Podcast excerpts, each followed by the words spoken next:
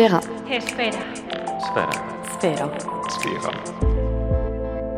Utopia, un podcast réalisé par Hildegarde Leloué, Rémi Auguet, Justine Robin et Corentin Ribeiro. Un projet Sfera disponible sur Europod et toutes les plateformes d'écoute.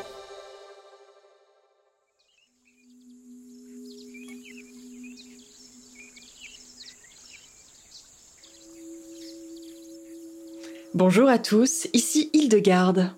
Dans l'épisode précédent, nous vous avons fait découvrir les enjeux de l'économie partagée et des monnaies locales au cœur des Alpes italiennes. Intéressons-nous maintenant à un sujet moins technique mais tout aussi vital, j'ai nommé la culture.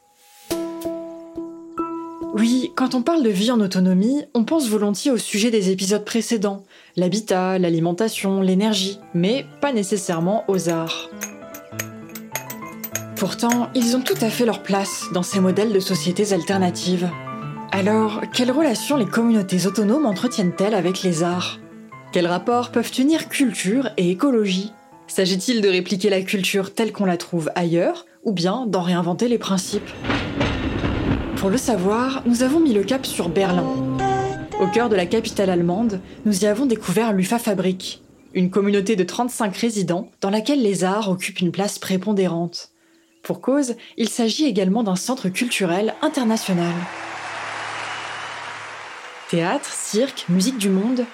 Avec les 300 spectacles par an qu'elle accueille en moyenne, hors Covid, la scène culturelle indépendante est hyper active. Un penchant pour les arts loin d'être anodin, puisque c'est sur les ruines d'un ancien studio de production cinématographique que la communauté voit le jour.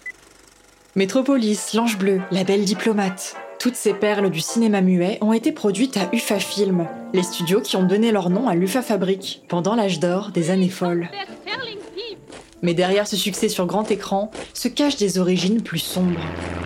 C'est le ministère allemand de la guerre qui ordonne la création de ces studios en 1917 pour soutenir la propagande intérieure et extérieure du pays. Une guerre psychologique ravivée pendant la Seconde Guerre mondiale. Les studios tombent alors entre les mains de Joseph Goebbels, ministre de la propagande du Reich. Une réputation dont les studios peineront à s'affranchir. Alors que la ville élabore des plans pour détruire la zone, tombée en désuétude, une centaine de squatteurs y prennent leur quartier, à la fin des années 70. Pour la plupart artistes, ils profitent de cet espace atypique pour effectuer des performances ou recevoir du public. 45 d'entre eux décident ensuite, en 1979, de créer l'UFA Fabrique, une communauté à la jonction entre culture et écologie. À la découverte de cette communauté insolite, prise 1, moteur et action.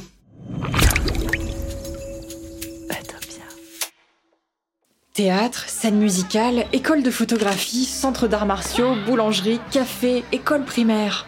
En arrivant à l'UFA Fabrique, c'est tout un petit quartier berlinois que nous avons l'impression de découvrir. Pour cause, les quelques 18 000 mètres carrés des anciens studios de production fournissent un terrain de jeu monumental pour expérimenter la culture sous de nouvelles formes. L'UFA Fabrique, visuellement, c'est une fleur de créativité dressée au milieu du bitume. De larges fresques murales, parées de mille couleurs, se disputent notre attention au milieu de ce poumon vert citadin où les arbres sont nombreux et les toits couronnés de végétation. Mais que trouve-t-on derrière la surface? Pour en apprendre davantage sur l'histoire de cette communauté insolite, nous sommes partis à la rencontre de Mani, l'un de ses cofondateurs. En partie responsable de la programmation culturelle du lieu, il est aussi leader de Terra Brasilis, un groupe de percussion brésilienne sur lequel Rémi aura l'occasion de revenir. Nous rencontrons Mani, le regard mutin entre deux solos de tambour, dans son studio d'enregistrement situé au niveau des anciennes archives du Fa-Film. Cet endroit a été créé en 1979. Le but, c'était d'avoir un lieu qui permette à la fois de travailler et de vivre ensemble. C'est un peu l'héritage des mouvements étudiants 68 et de l'ère. Car notre souhait, c'était de créer une sorte de communauté où nous serions tous égaux en termes de droits et de finances. C'est ce que nous essayons de vivre, ou plutôt ce que nous vivons depuis 42 ans maintenant. 42 ans d'une histoire riche, où chaque victoire a fait l'objet d'une lutte avec la municipalité et l'État allemand. Et quoi de mieux que l'art comme outil de militantisme? Pour obtenir le droit d'occuper l'UFA Fabrique, ces résidents ont paradé dans les rues de Berlin, tambours et violons de sortie, avant de faire éruption, en fanfare, c'est le cas de le dire, dans le bureau du maire. Une autre fois, c'est la porte du ministère des Affaires culturelles qu'ils ont enfoncée, à grand renfort de musique, pour faire valoir leur détermination. Des initiatives qui se sont révélées fructueuses, puisqu'ils ont obtenu la non-démolition du lieu et un contrat d'occupation, mais pour des périodes chaque fois très restreintes, et dans des conditions plutôt rudes. C'était une sorte de test du gouvernement pour voir si on pouvait survivre. Dans presque toutes les maisons, il n'y avait pas de chauffage. Donc, le premier hiver, nous avons eu beaucoup de travail pour équiper les lieux. Après nos six premiers mois d'occupation, on a obtenu un second contrat qui renouvelait notre présence pour six mois. Ce n'est qu'en 1986 qu'on a obtenu un contrat vraiment long, sur 33 ans. Et maintenant, on en est au deuxième, qu'on a obtenu en 2019 et qui court jusqu'en 2067. La culture, c'est donc une arme pour faire bouger les lignes, d'après Mani. Mais pas que. À l'UFA Fabrique, c'est aussi un outil pour créer des ponts entre les différentes nationalités. Un moyen de transcender les différences culturelles grâce à la culture, justement. Ce processus ambitieux a commencé par le développement d'une école de cirque. Le premier projet culturel qu'on a mené en autonomie, c'était le cirque du Fa. Il se démarque totalement du cirque classique, car il est plus ou moins à la racine de ce que vous appelez aujourd'hui en France le cirque nouveau. Un type de cirque qui met l'accent sur la narration. On avait aussi construit nos propres chapiteaux. On a pu aller en tournée avec. Outre le cirque, la communauté met également un point d'honneur à accueillir de nombreuses comédies, stand-up, pièces de théâtre, en bref, de l'art vivant. Accompagné de trois curateurs, Fridoline, le directeur de l'UFA Fabrique, régit la programmation culturelle du lieu, tout en s'assurant de sa stabilité financière. Un travail conséquent, puisque le terrain de jeu de l'UFA Fabrique, au sens littéral du terme, est énorme. Le centre ne comporte pas moins de trois scènes intérieures, pouvant accueillir entre 80 et 270 fauteuils, et une extérieure, couverte, pour accueillir des événements estivaux. Pour faire tourner cette machine gigantesque, le département artistique emploie une trentaine d'employés. Fridoline nous explique ce fonctionnement. En fait, dans notre équipe, il y a trois curateurs artistiques qui s'occupent du programme, chacun avec leur spécialisation. Ça veut dire qu'ils décident de quels artistes vont se produire ici. Notre projet, c'était d'avoir un programme interdisciplinaire dans le domaine des arts de la scène. On propose du théâtre, du cirque, de la comédie, de la musique, des cours pour enfants comme de la danse ou différents arts de la scène. Mais la diversité, ce n'est pas le seul point qui caractérise le programme de l'UFA Fabrique. La culture y revêt également une dimension éminemment sociale. Le but, ce n'est pas de produire uniquement des artistes déjà connus, mais de faire émerger de nouveaux talents. Pour ça, les artistes en résidence bénéficient de tarifs avantageux, avec un hébergement adapté à leurs revenus. Ces artistes cohabitent avec les membres permanents de la communauté. Ils sont également invités à revenir plusieurs années de suite afin de fidéliser leur public. C'est du gagnant-gagnant en fait. Mais la mission de l'UFA Fabrique va plus loin que cette question de visibilité. Mani nous explique qu'elle endosse une véritable mission de formation. Oui, la culture, on peut aussi la comprendre au sens d'éducation. Une définition qui concorde avec la philosophie du centre culturel qui vise à échanger des connaissances par-delà les frontières. Dans cette idée, Mani nous partage un projet culturel phare de l'UFA Fabrique. Uh, On a mené un projet sur trois ans avec ces quatre pays différents, la France, la Tanzanie, le Cambodge et l'Allemagne. Ça s'appelait la Flying Circus Academy. On a réuni de nombreux formateurs pour, chaque année, créer des projets de trois ou quatre semaines, en lien avec le cirque, dans l'un de ces quatre pays. Ça nous a permis de produire de nombreuses vidéos d'apprentissage qui ont été ouvertes à tous pour que chacun puisse les regarder et apprendre. Une volonté de rendre l'art accessible à tous, qui se perpétue aussi dans la relation qu'entretient l'UFA Fabrique avec son public. Tapani, l'un des trois curateurs artistiques, un sourire sous ses lunettes rondes, nous explique comment le centre culturel entend promouvoir un art accessible à tous. Le but, ce n'est pas d'exclure l'art moderne ou le classique, mais de diffuser un art qui soit facile à comprendre. Le théâtre moderne peut être très intimidant en un sens. Il faut souvent des prérequis, un niveau d'éducation spécifique pour comprendre ce type d'art. Nous, notre feuille de route, c'est de rendre la culture simple et accessible au plus de personnes possible. Alors, si l'art mis en avant par l'UFA Fabrique rompt avec les classiques, à quelle forme d'art faisons-nous face exactement? Fridolin nous explique que l'interactivité joue un rôle clé dans la sélection des productions artistiques. Par exemple, le théâtre d'improvisation et les soirées de chant nocturne, où le voisinage se réunit pour chanter avec des artistes sous la lune, encouragent les spectateurs à interagir avec la scène, à devenir partie prenante du spectacle. Et concrètement, cette volonté de donner aux spectateurs un rôle actif, elle se ressent aussi dans la configuration des salles. C'est ce que nous explique Tapani en nous guidant au travers les différentes scènes qui composent ce gigantesque complexe aux allures de labyrinthe. Nous débarquons dans les reliefs d'un ancien cinéma en plein préparatif. On constate que chaque scène est agencée de façon à permettre la plus grande diversité d'usages possible. Entre deux gesticulations de techniciens, on aperçoit par exemple une structure spéciale offrant des points d'accroche pour des trapèzes, des cordes, tout le matériel nécessaire aux spectacles aériens. Dans la plus grande, les fauteuils des spectateurs sont amovibles, ce qui permet de les réarranger à l'envie. La scène peut également être ôtée, de sorte à placer acteurs et public au même niveau, même de permettre aux spectateurs de danser pendant un concert. Mais alors, comment se positionnent les artistes par rapport à ce lieu si particulier? Pour le savoir, nous avons laissé notre oui guider nos pas en suivant l'orchestre de la chambre philharmonique Amadé, alors en pleine répétition à l'UFA Fabrique. Une fois la représentation terminée, Marcus, l'un des contrebassistes, nous a fait part de son ressenti vis-à-vis du lieu. Je ne crois pas au hasard. Je pense qu'il est tout à fait naturel que cet endroit soit devenu l'un de nos lieux de répétition. Son acoustique en fait, d'après moi, un très bon espace pour répéter. Il y a quelque chose de protecteur ici, de positif. Un peu comme une oasis en plein Berlin. J'aime beaucoup cette idée de synergie.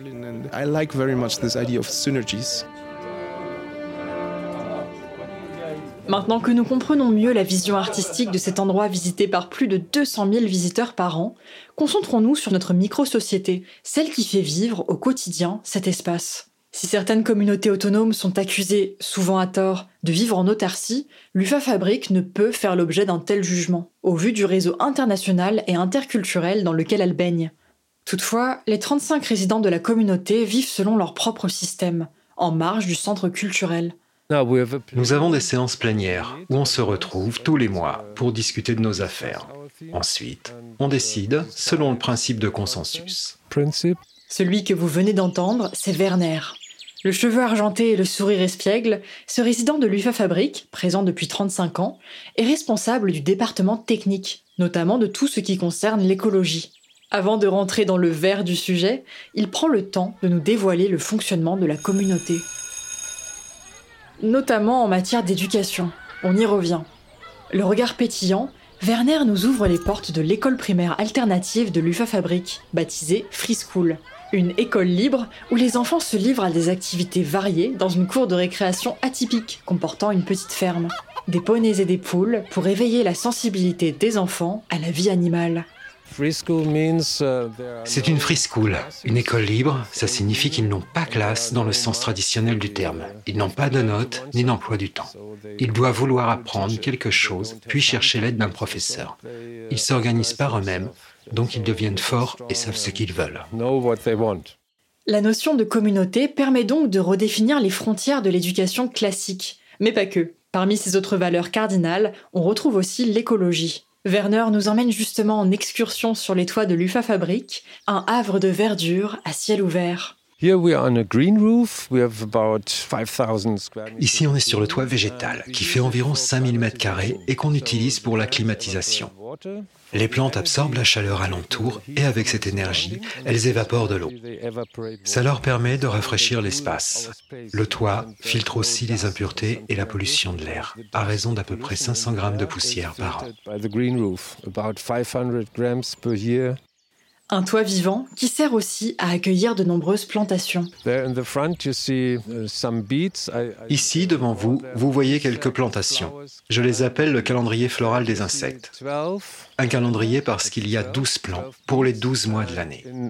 Sur chaque plant, il y a un végétal qui fleurit uniquement pendant un mois spécifique de l'année, entre janvier et décembre. Ça nous permet de voir quel insecte approche, quelle fleur et à quelle date. On peut comparer leur présence avec la liste rouge des insectes insectes en voie d'extinction. Si on en voit, on peut dire à la municipalité, OK Berlin, l'année prochaine, il faudra planter ce type de plantes à tel moment pour offrir un nouveau lieu de vie à des insectes en danger.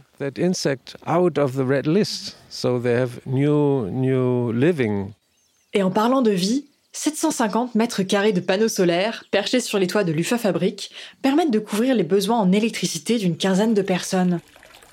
Nous pourrions discourir encore longtemps des aspects écologiques de cette communauté qui collecte aussi plus de 2 millions de mètres cubes d'eau par an, évitant ainsi de recourir à de l'eau potable pour des usages sanitaires. Mais il est temps de passer à la séance suivante. Juste avant, imaginez un plan large sur le coucher de soleil berlinois, vu des toits stupéfiants de l'UFA Fabrique. La scène de fin parfaite pour clore cette immersion artistique. Coupé L'UFA Fabrique nous a donc fourni un exemple de choix pour montrer la façon dont la vie en communauté peut impacter la culture et inversement. Avec un tel sujet, c'est tout naturellement que nous avons eu envie d'interviewer Laurent Tixador, un artiste comme vous en rencontrerez peu. Dans ses performances, Laurent expérimente l'adaptation à des conditions de vie extrêmes, il est notamment le premier artiste à avoir atteint le pôle Nord à pied.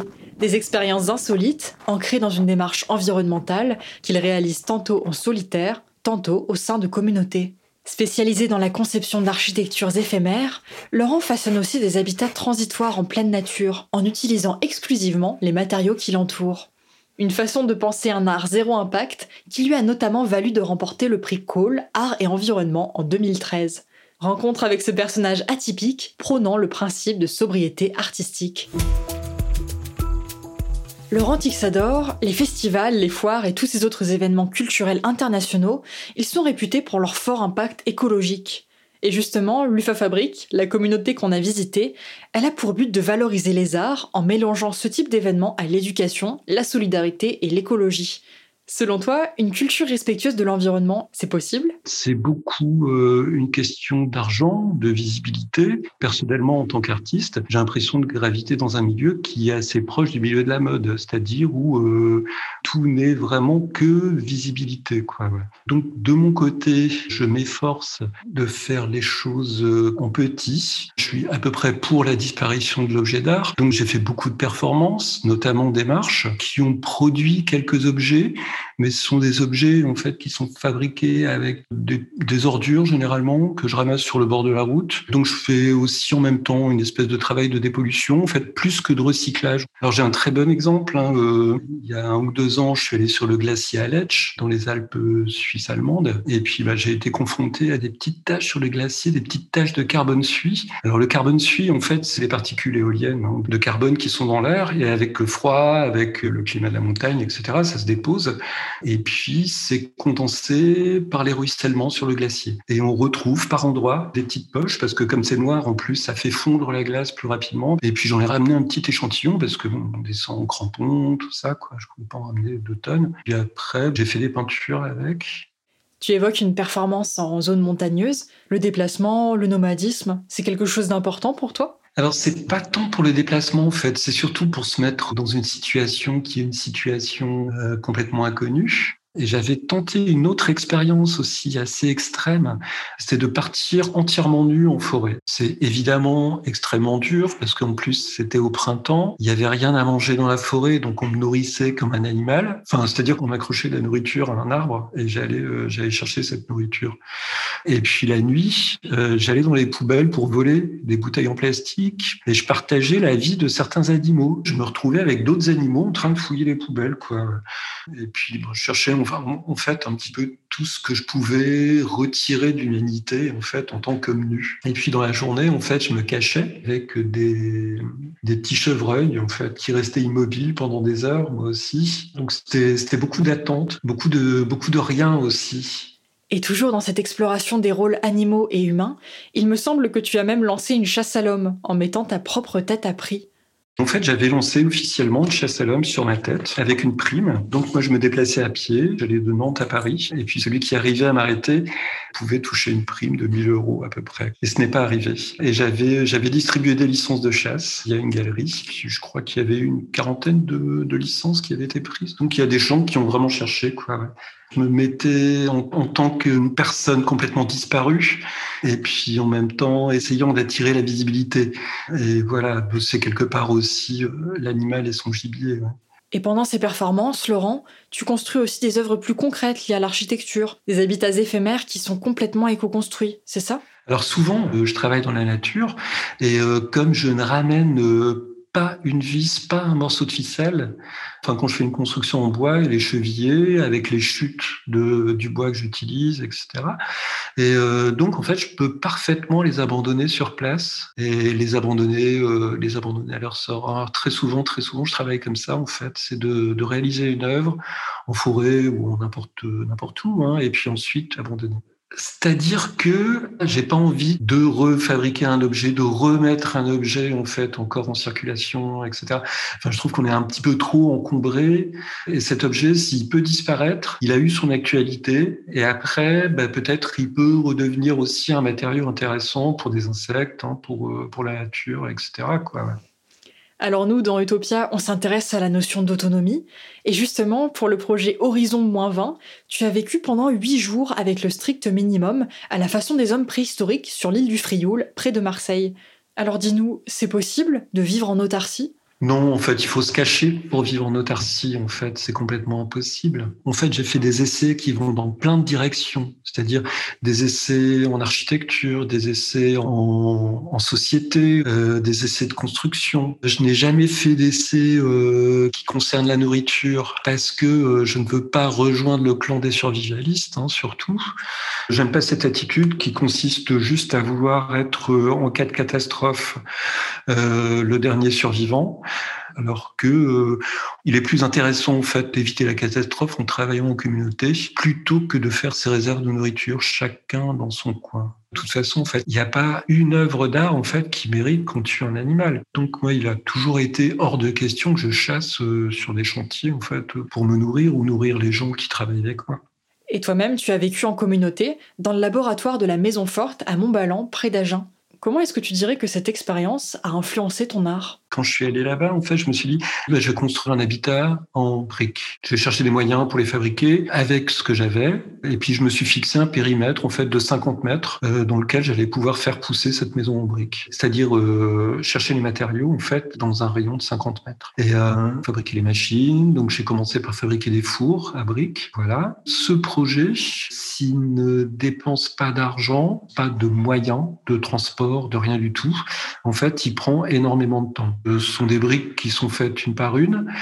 Et euh, pour l'instant, j'en ai fabriqué à peu près deux ou 300, ce qui n'est pas suffisant.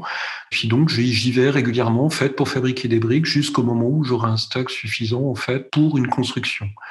Et puis, euh, puis entre-temps, j'ai aussi trouvé le moyen de fabriquer moi-même mon ciment, puisque c'est une région calcaire et euh, que en brûlant le calcaire dans les fours, en fait, j'arrive à faire de la chaux en fait qui me sert à faire mon ciment. C'est inspirant de créer dans le contexte d'une communauté? Ah ben, évidemment, c'est un, milieu d'émulation avec des objectifs communs. C'est un lieu de vie très stimulant, ouais, bien sûr. Ce travail, j'aurais jamais fait si, par exemple, j'avais pris la décision de le faire dans une pâture quelconque. J'y vais toujours avec beaucoup de plaisir je parlerai pas d'inspiration, je parlerai de, de travail en commun, en fait, quelque part aussi de communauté d'esprit et tout ça, et, euh, puis voilà, de lieux de discussion. Mais euh, je pourrais te reciter une autre pièce où on m'avait confié un petit bosquet qui faisait l'objet d'un projet immobilier qui allait être complètement rasé. Donc j'ai lancé sur, euh, sur Facebook un projet, en fait, de venir me rejoindre dans ce bosquet tel jour, et puis euh, le soir même, on dormirait là, et ensuite on ferait évoluer notre habitation pendant un mois. Et voilà ce qu'on a fait. Donc, euh, je me suis retrouvé avec une quinzaine de personnes que pour la plupart je connaissais pas. Et puis, on a dormi là, on a commencé à construire. Au bout de 15 jours, déjà, en fait, on avait, euh, on avait un truc complètement habitable. Et on avait aussi créé une société et une communauté, quoi, ouais. Et donc, ça allait, ça allait de pair avec l'urbanisme. Et au final, la vie en communauté autonome, c'est une utopie pour toi? C'est une forme de vie rurale en fait. Ça reproduit des villes à petite échelle. Enfin, une ville, est, une ville est déjà une communauté. Une colocation est une communauté. Euh, une ZAD est une communauté.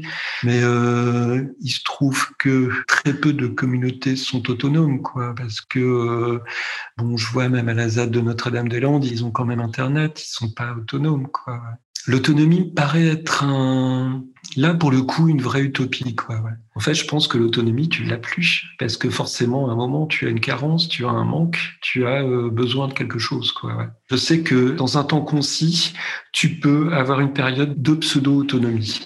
On l'avait cherché avec deux amis euh, dans une forêt, toujours en construisant un pont et en y allant les mains dans les poches. C'est-à-dire qu'on n'avait pas d'outils. On a commencé par fabriquer les outils. Alors fabriquer les outils, c'était intéressant parce que on a commencé par ramasser une pierre, lui donner un tranchant, et ensuite, à partir de ce tranchant, on a pu couper une branche, emmancher la pierre, et ensuite couper des arbres pour fabriquer le pont. Et voilà. Et en fait, donc, on avait trouvé cette logique qui pourrait paraître extrêmement autonome, sauf que euh, on se nourrissait normalement et on se logeait normalement je pense que me limiter à un travail architectural est plus intéressant.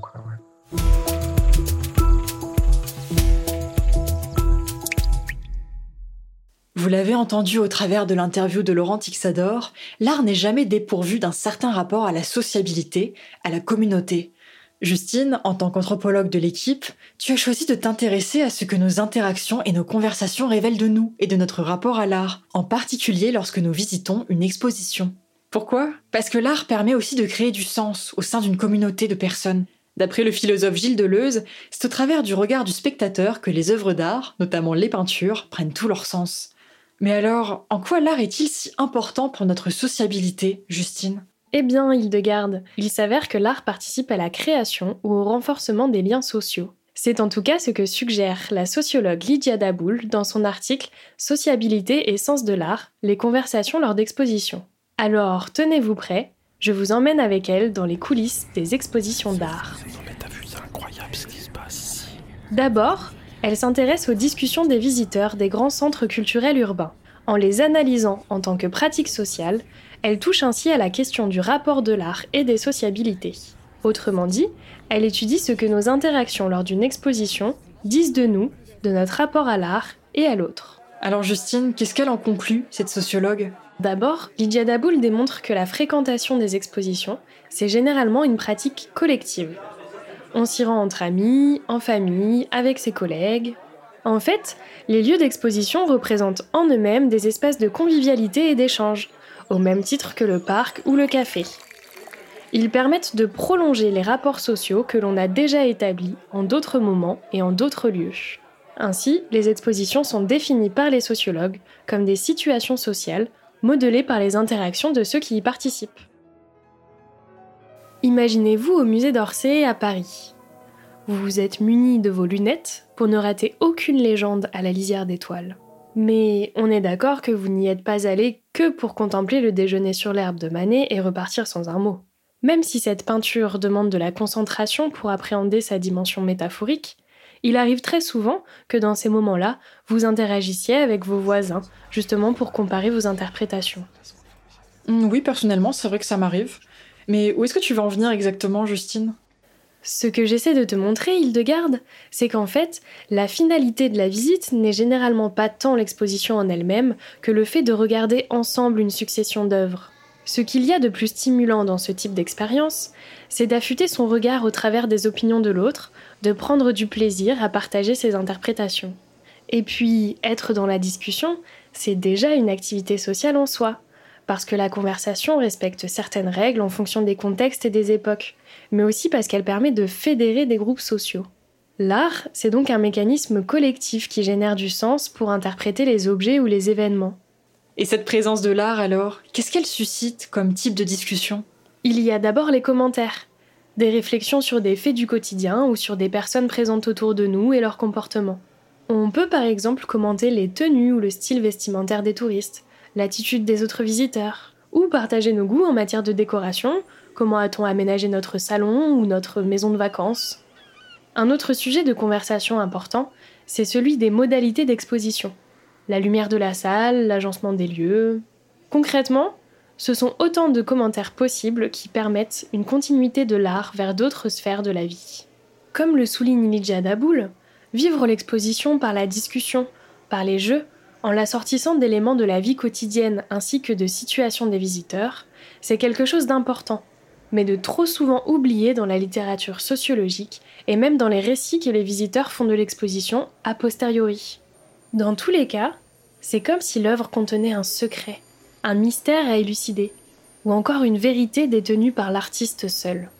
Ce qui est intéressant ici, c'est de voir les collaborations entre visiteurs pour donner du sens aux œuvres.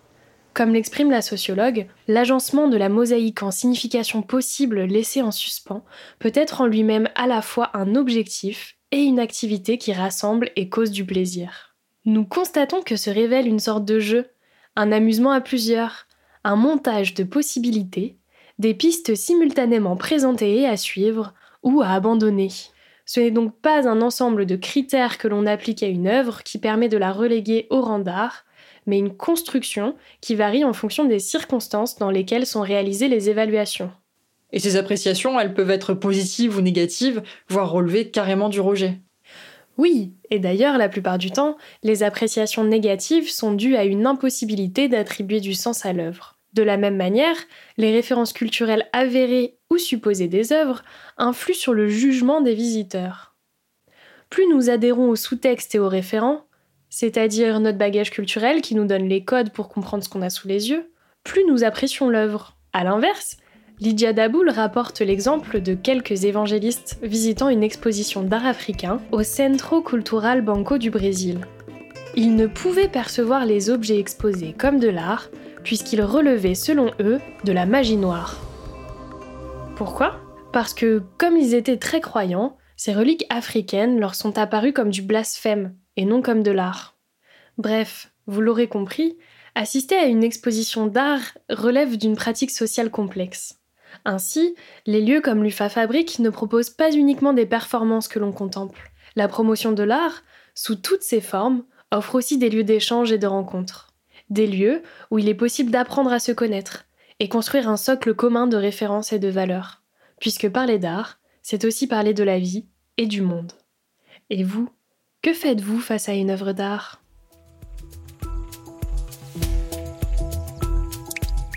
Après cette chronique de Justine sur l'aspect social de l'art dans les expositions, Rémi, tu vas nous guider au travers d'un autre type de musée. En tant que créateur sensoriel d'Utopia, tu nous proposes un voyage dans le temps, dans la mémoire même de l'UFA Fabrique. Une excursion mêlant politique et musique où vous allez suivre un groupe de visiteurs temporels qui s'immergent totalement dans d'autres espaces-temps. Alors accrochez vos ceintures, car vous allez en voir de toutes les époques. Bonjour à toutes et à tous. Bienvenue au musée temporel de l'UFA Fabrique, le musée qui fait voyager dans le temps. Je m'appelle Rémi et je serai votre guide temporel pour cette visite. Avec moi, vous allez pouvoir revivre les moments forts de Terra Brasilis, ce célèbre groupe de percussion brésilienne né dans cette communauté allemande en 1988. Alors, en quoi a-t-il marqué l'histoire de la guerre froide et accompagné différentes luttes politiques majeures? Je vais vous l'expliquer au travers de sauts dans le passé. Grâce à un dispositif dernier cri, combinant son et image, vous allez vous retrouver immergé dans une scène passée de façon à pouvoir la vivre. Bien, nous allons pouvoir pénétrer dans la première salle. Passez par le portail interdimensionnel bleu s'il vous plaît. Vous voici au square rouge de Moscou, la place centrale du régime soviétique en mai 1989. Vous pouvez y apprécier un concert de Terra Brasilis face au Kremlin, une représentation chargée de sens, puisqu'il s'agit du tout premier concert donné par un groupe occidental sur ce lieu, depuis la division entre blocs Est et Ouest. Petite anecdote, les autorités russes n'ont prévenu le groupe qu'il était invité à jouer que 30 minutes avant la représentation. Une belle pagaille. Mais que fait le groupe à Moscou, me demanderez-vous? Il fait partie de la Mir Caravane, la caravane de la paix en français. Cette caravane de la paix, c'est un ensemble d'artistes de tout type. Clowns, musiciens, acrobates. Ils ont voyagé en Europe, de Moscou à Paris, en passant entre autres par Prague, Berlin ou Copenhague. La Mir Caravane, c'est 200 artistes et techniciens, 5 chapiteaux, 600 représentations. Attention monsieur, vous avez fait tomber votre mouchoir. Où j'en étais Ah oui, le projet a vu le jour grâce à des artistes russes et européens qui voulaient créer plus d'échanges entre les deux côtés du mur. Plus que du divertissement, c'est un vrai projet politique en faveur de la réunification. Si vous n'avez pas de questions, passons maintenant à la salle suivante. Je vous laisse traverser le portail rose, juste derrière moi. Nous continuons notre visite temporelle. Nous sommes cette fois à Berlin, en 1991. Terra Brasilis participe à la manifestation que vous avez sous les yeux et en plein dans vos oreilles. L'objet de cette manifestation, c'est de protester contre la guerre du Golfe. Le groupe a ses convictions politiques qu'il n'hésite pas à exprimer, à grand renfort de tambours, de cymbales et de djembé. Ah, vous n'avez pas de chance. La salle où le groupe milite pour la réunification de la Corée, en 1999, est en travaux. Le musée vous présente ses excuses. En compensation, voici un petit porte-clés tam-tam pour chacun. Nous entrons donc directement dans la dernière salle. Elle se trouve juste après le portail pourpre, juste ici, que nous allons emprunter. Vous pouvez ôter vos manteaux, car nous voici maintenant en Tanzanie, en 2011. Terra Brasilis y enseigne les percussions à des populations locales. Écoutez l'hologramme de Mani, l'ancien leader du groupe, nous expliquer ce projet plus en détail. Um, On a mené ce grand projet avec l'Union européenne entre 2011 et 2019. Il s'appelait Fit for Life et a été réalisé avec des Tanzaniens. On les a initiés aux percussions brésiliennes en les aidant à développer un groupe. On a aussi formé un groupe d'acrobates et de jongleurs, de façon à ce qu'ils puissent donner leur propre spectacle. Le but, c'était de les rendre un peu plus indépendants financièrement, dans leur vie quotidienne, qu'ils aient une chance de survivre grâce à ce type d'art.